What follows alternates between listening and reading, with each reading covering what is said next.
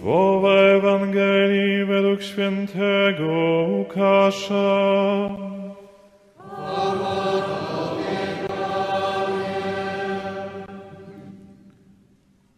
W owym czasie zdarzyło się, że Jezus, zmierzając do Jeruzalem, przechodził przez pogranicze Samarii i Galilei. Gdy wchodzili do pewnej wsi, wyszło naprzeciw niego dziesięciu trędowatych. Zatrzymali się z daleka i głośno zawołali: Jezusie, mistrzu, ulituj się nad nami. Na ten widok rzekł do nich: Idźcie, pokażcie się kapłanom. A gdy szli, zostali oczyszczeni. Wtedy jeden z nich, widząc, że jest uzdrowiony, wrócił chwaląc Boga donośnym głosem.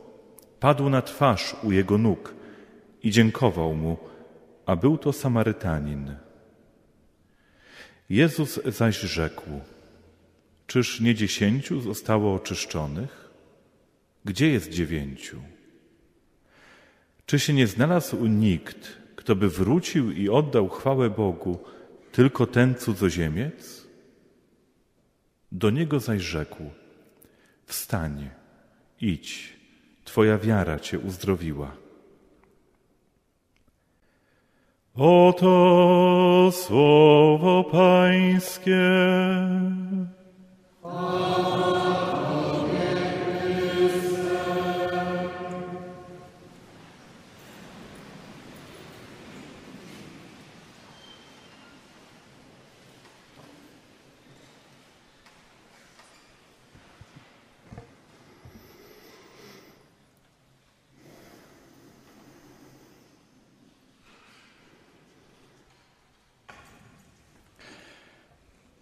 Najczęściej y, myślimy o tej Ewangelii, tak ona jakoś jest przedstawiana y, w formie pewnych wyrzutów dla czytających i dla słuchających, no bo czy jesteśmy podobni jak y, do tego Samarytanina, który przyszedł i podziękował Bogu za uzdrowienie, za dobro, które go spotkało? Pewnie nie.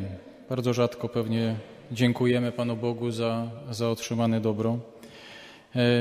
Pewnie też tak jest, że, że go nie dostrzegamy bardzo często za, za różnymi wydarzeniami naszego życia. Różne rzeczy się dzieją, często mówimy, że tak się wydarzyło, tak się złożyło. Może czasem mówimy, że to Pan Bóg, ale czasem. Pewnie ktoś mógłby powiedzieć, że też mało mu ufamy, mało prosimy go o uzdrowienie, tak jak bohaterowie tej, tej dzisiejszej Ewangelii. Mówię o tych wszystkich różnych takich e, skojarzeniach i myślach, które się pojawiają, bo przyznam, że e, bardzo łatwo z tej Ewangelii zrobić kija. Kija na okładanie siebie, na okładanie innych. Takiego kija w efekcie bicia, którym zorientujemy się, jak bardzo jesteśmy beznadziejni, jak bardzo jesteśmy słabi, jak bardzo w ogóle nie mamy wiary i nasza relacja z Panem Bogiem e, jest słaba. Tylko po co nam to? Tylko po co nam takie okładanie? E, uczciwie przyznajmy, czasem zachowujemy się tak jak tych dziewięciu uzdrowionych, o których już nikt więcej nie słyszał. Załatwili swoje. Udało im się. Zostali uzdrowieni i sobie poszli. E, zrobili taki interes i deal z Panem Bogiem. Czyż i nam się nie zdarza robić interesów i dealów z Panem Bogiem? Kto z nas nie miał takiej sytuacji, że jak trwoga, to do Boga. Jak nam ciężko, to Panie Boże, pomóż, wszystko Ci damy. A jak nam się udaje, to dobra, to do następnego razu. Uczciwie przyznajmy. Bardziej jesteśmy podobni do, do tych dziewięciu niż pewnie do tego jednego. A jednak ten jeden, ten jeden, który przyszedł, e, jest jakoś dla nas, e, czy ma być dla nas jakąś wskazówką w wierze, e, w naszym przeżywaniu relacji z Panem Bogiem. E, chciałem Wam zaproponować, żebyśmy spojrzeli na niego nie bezpośrednio przez Ewangelię, ale przez to pierwsze czytanie, które słyszeliśmy. Bardzo ciekawe czytanie, bardzo ciekawy fragment Starego Testamentu, e, rzadko czytany. Bardzo Was zachęcam, że jakby ktoś miał ochotę, to niech sobie zerknie do drugiej Księgi Królewskiej. Do drugiej Księgi Królewskiej i do piątego rozdziału tejże księgi. E, historia, która tam jest opowiedziana, jak rzadko która, jest bardzo malownicza, e, dość szczegółowo opowiedziana i dobrze się ją czyta. Jest bardzo zgrabnym opowiadaniem. Tam wszystko jest dopowiedziane i bohaterowie są na, na, nakreśleni bardzo wyraziście. Nie tak, jak to zwykle mamy, tak grubą kreską, tylko że są bardzo dobrze zarysowani. Dzisiaj słyszeliśmy finał tej historii, ale trzeba ją dobrze opowiedzieć od początku. Rzecz dzieje się, jest umiejscowiona gdzieś mniej więcej w VIII albo IX wieku przed, przed Chrystusem, e, w czasach, kiedy Syryjczycy bardzo rosną w siłę jako potęga polityczna i zagrażają Izraelowi. Są ich przeciwnikiem politycznym, ale i militarnym. Jednym z nich, jednym z tych Syryjczyków jest bohater dzisiejszej Ewangelii Naaman, dowódca wojsk syryjskich. Człowiek, który ma dużo wpływów, człowiek, który doszedł do pewnej pozycji wojskowej, do różnego rodzaju kontaktów, y, do tego, co ma i może się tym pochwalić. E, jest rzeczywiście człowiekiem majętnym, nie tylko w sensie finansowym, ale także w sensie różnego rodzaju układów, które posiada. Jedyny kłopot, który ma, to jest to, że jest trendowaty. To, że jest trendowaty, czy jest chory na chorobę, na którą nie znano wtedy, do dzisiaj jest bardzo trudno uleczalna, ale wtedy nie znano absolutnie żadnego sposobu. Jedynym sposobem leczenia trądu było oddzielanie kogoś od społeczności, od wspólnoty, wykluczanie go, życie i skazywanie na banicję. Jest człowiek, który jest bohaterem tej historii, ma wszystko i w jednej chwili może to stracić ponieważ lada chwila zostanie wykluczony ze społecznego życia i skazany na samotne życie, ze swoją chorobą, ze swoją samotnością, oddzielony od swoich najbliższych. Wyobrażacie to sobie? Nagle choruje mąż bądź żona na trąd i z dnia na dzień musi opuścić swoich najbliższych. Takie było ówczesne prawo. Naaman zdesperowany słyszy, że jest w Izraelu człowiek imieniem Elizeusz, który jest Bożym prorokiem i świętym człowiekiem. I to jest człowiek, który ma podobno niezwykłe moce. I ten człowiek y, być może y, uzdrowi go z tego trądu, więc on jedzie kilkanaście tysięcy kilometrów, zabiera ze sobą różnego rodzaju kosztowności z taką nadzieją, że spotka tego człowieka i ten człowiek, cudotwórca, odbierze mu tą chorobę. Przyjeżdża do niego, e, a Elizeusz nawet nie raczy się z nim spotkać wysyła ze swojego domu swojego sługę, który przekazuje na Amanowi i całej jego świcie, bo on nie przyjeżdża sam, tylko z całym swoim orszakiem, że skoro przyjechał, to może się siedem razy zanurzyć w Jordanie i będzie zdrowy. Jak łatwo się domyślacie, każdy z nas, będąc w takiej sytuacji, jadąc przez, wyobraźmy sobie, całą Europę na drugi koniec tego kontynentu, ze wszystkimi swoimi nadziejami, z ogromnymi, nie wiem, kontami bankowymi, czekami gotowymi zapłacić za to, żeby być zdrowym, być z powrotem przyjętym do społeczności, nagle słyszy, weź się zanurz tutaj, w tej rzeczce tutaj, co płynie. A się omyjesz, będziesz zdrowy. Znaczy tego autor drugiej Księgi Królewskiej nie pisze, natomiast my możemy sobie dopowiedzieć, jakie to jest uczucie, jak ono się nazywa. To nie jest tylko wkurzenie. To nie jest tylko, to nie jest tylko e, poczucie nie wiem, rozżalenia i potraktowania jak śmieć. Więc on się zabiera wściekły i zamierza odjechać. No bo skoro tak, to, to ja nie miałem tam wody, tam gdzie u siebie, to nie mogłem tam wejść do wody. Tak mówi. Co więcej, zresztą autor Księgi Królewskiej dosyć e, przekonująco opisuje jego stan i mówi e, takimi słowami: Myślałem, że mąż Boży przyzwie imienia swojego Boga, wyciągnie nade mną rękę, zrobi nią ruch i zabierze ten trąd. Nic takiego się oczywiście nie stało. Już ma odjeżdżać, ale jeden z jego sług mówi: Panie, no wiesz, no, gdyby kazał ci zrobić coś niezwykłego, Gdyby kazał ci zrobić coś niespotykanego, no to może by było trudne, ale wiesz, kazał ci się zanurzyć w wodzie. Coś iść kolejne na przeszkodzie, no spróbuj. No więc z tym poczuciem wyższości, z tym wielkim fochem, który w sobie ma, zanurza się w Jordanie, jak słyszeliśmy, zostaje uzdrowiony. Co wprawia go w osłupienie, co wprawia go w zdziwienie i wywołuje u niego taki odruch, o którym czytaliśmy i słuchaliśmy. On nagle klęka i mówi: Oto Bóg, teraz go poznałem. To Bóg, który mnie uzdrowił.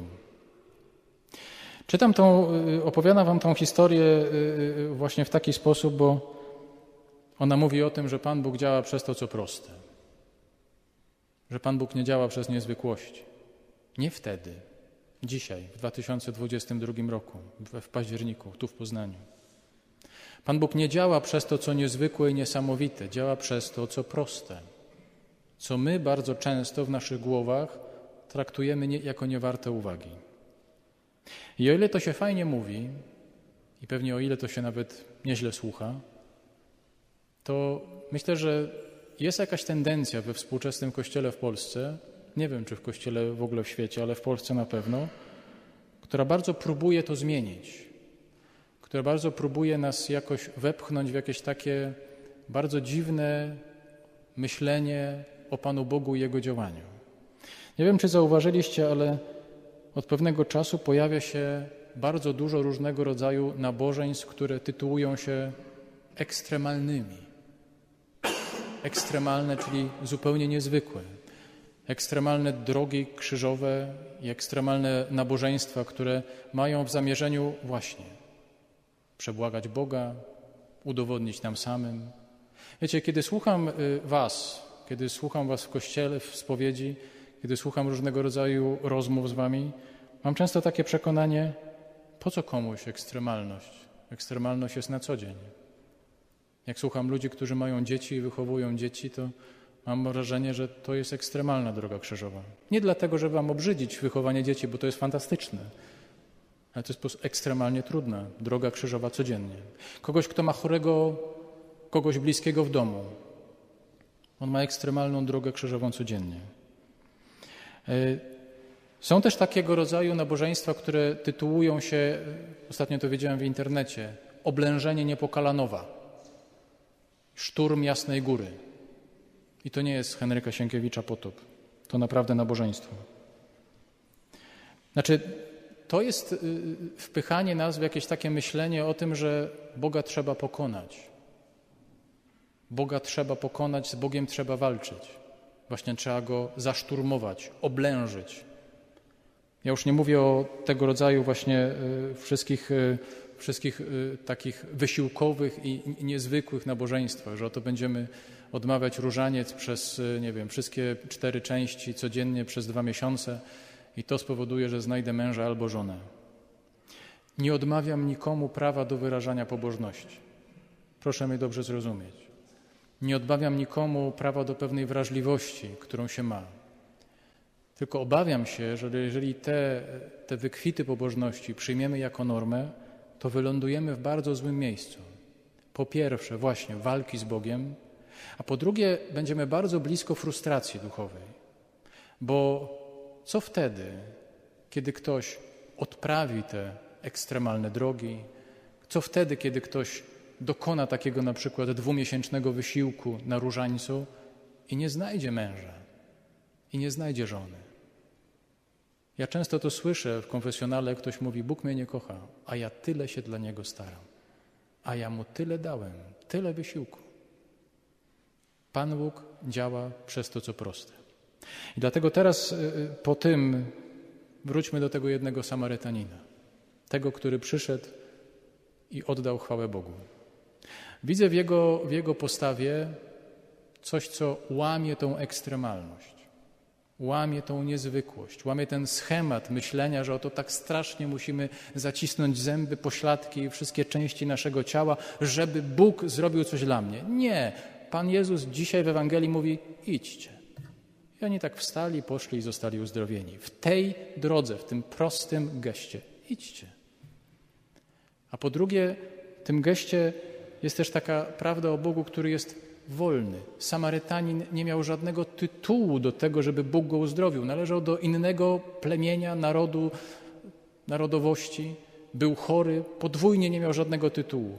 Bóg pokazał mu: Nie mam względu na osoby. Nie mam względu na narodowości, języki, przynależności. Daję, jestem wolny, po prostu.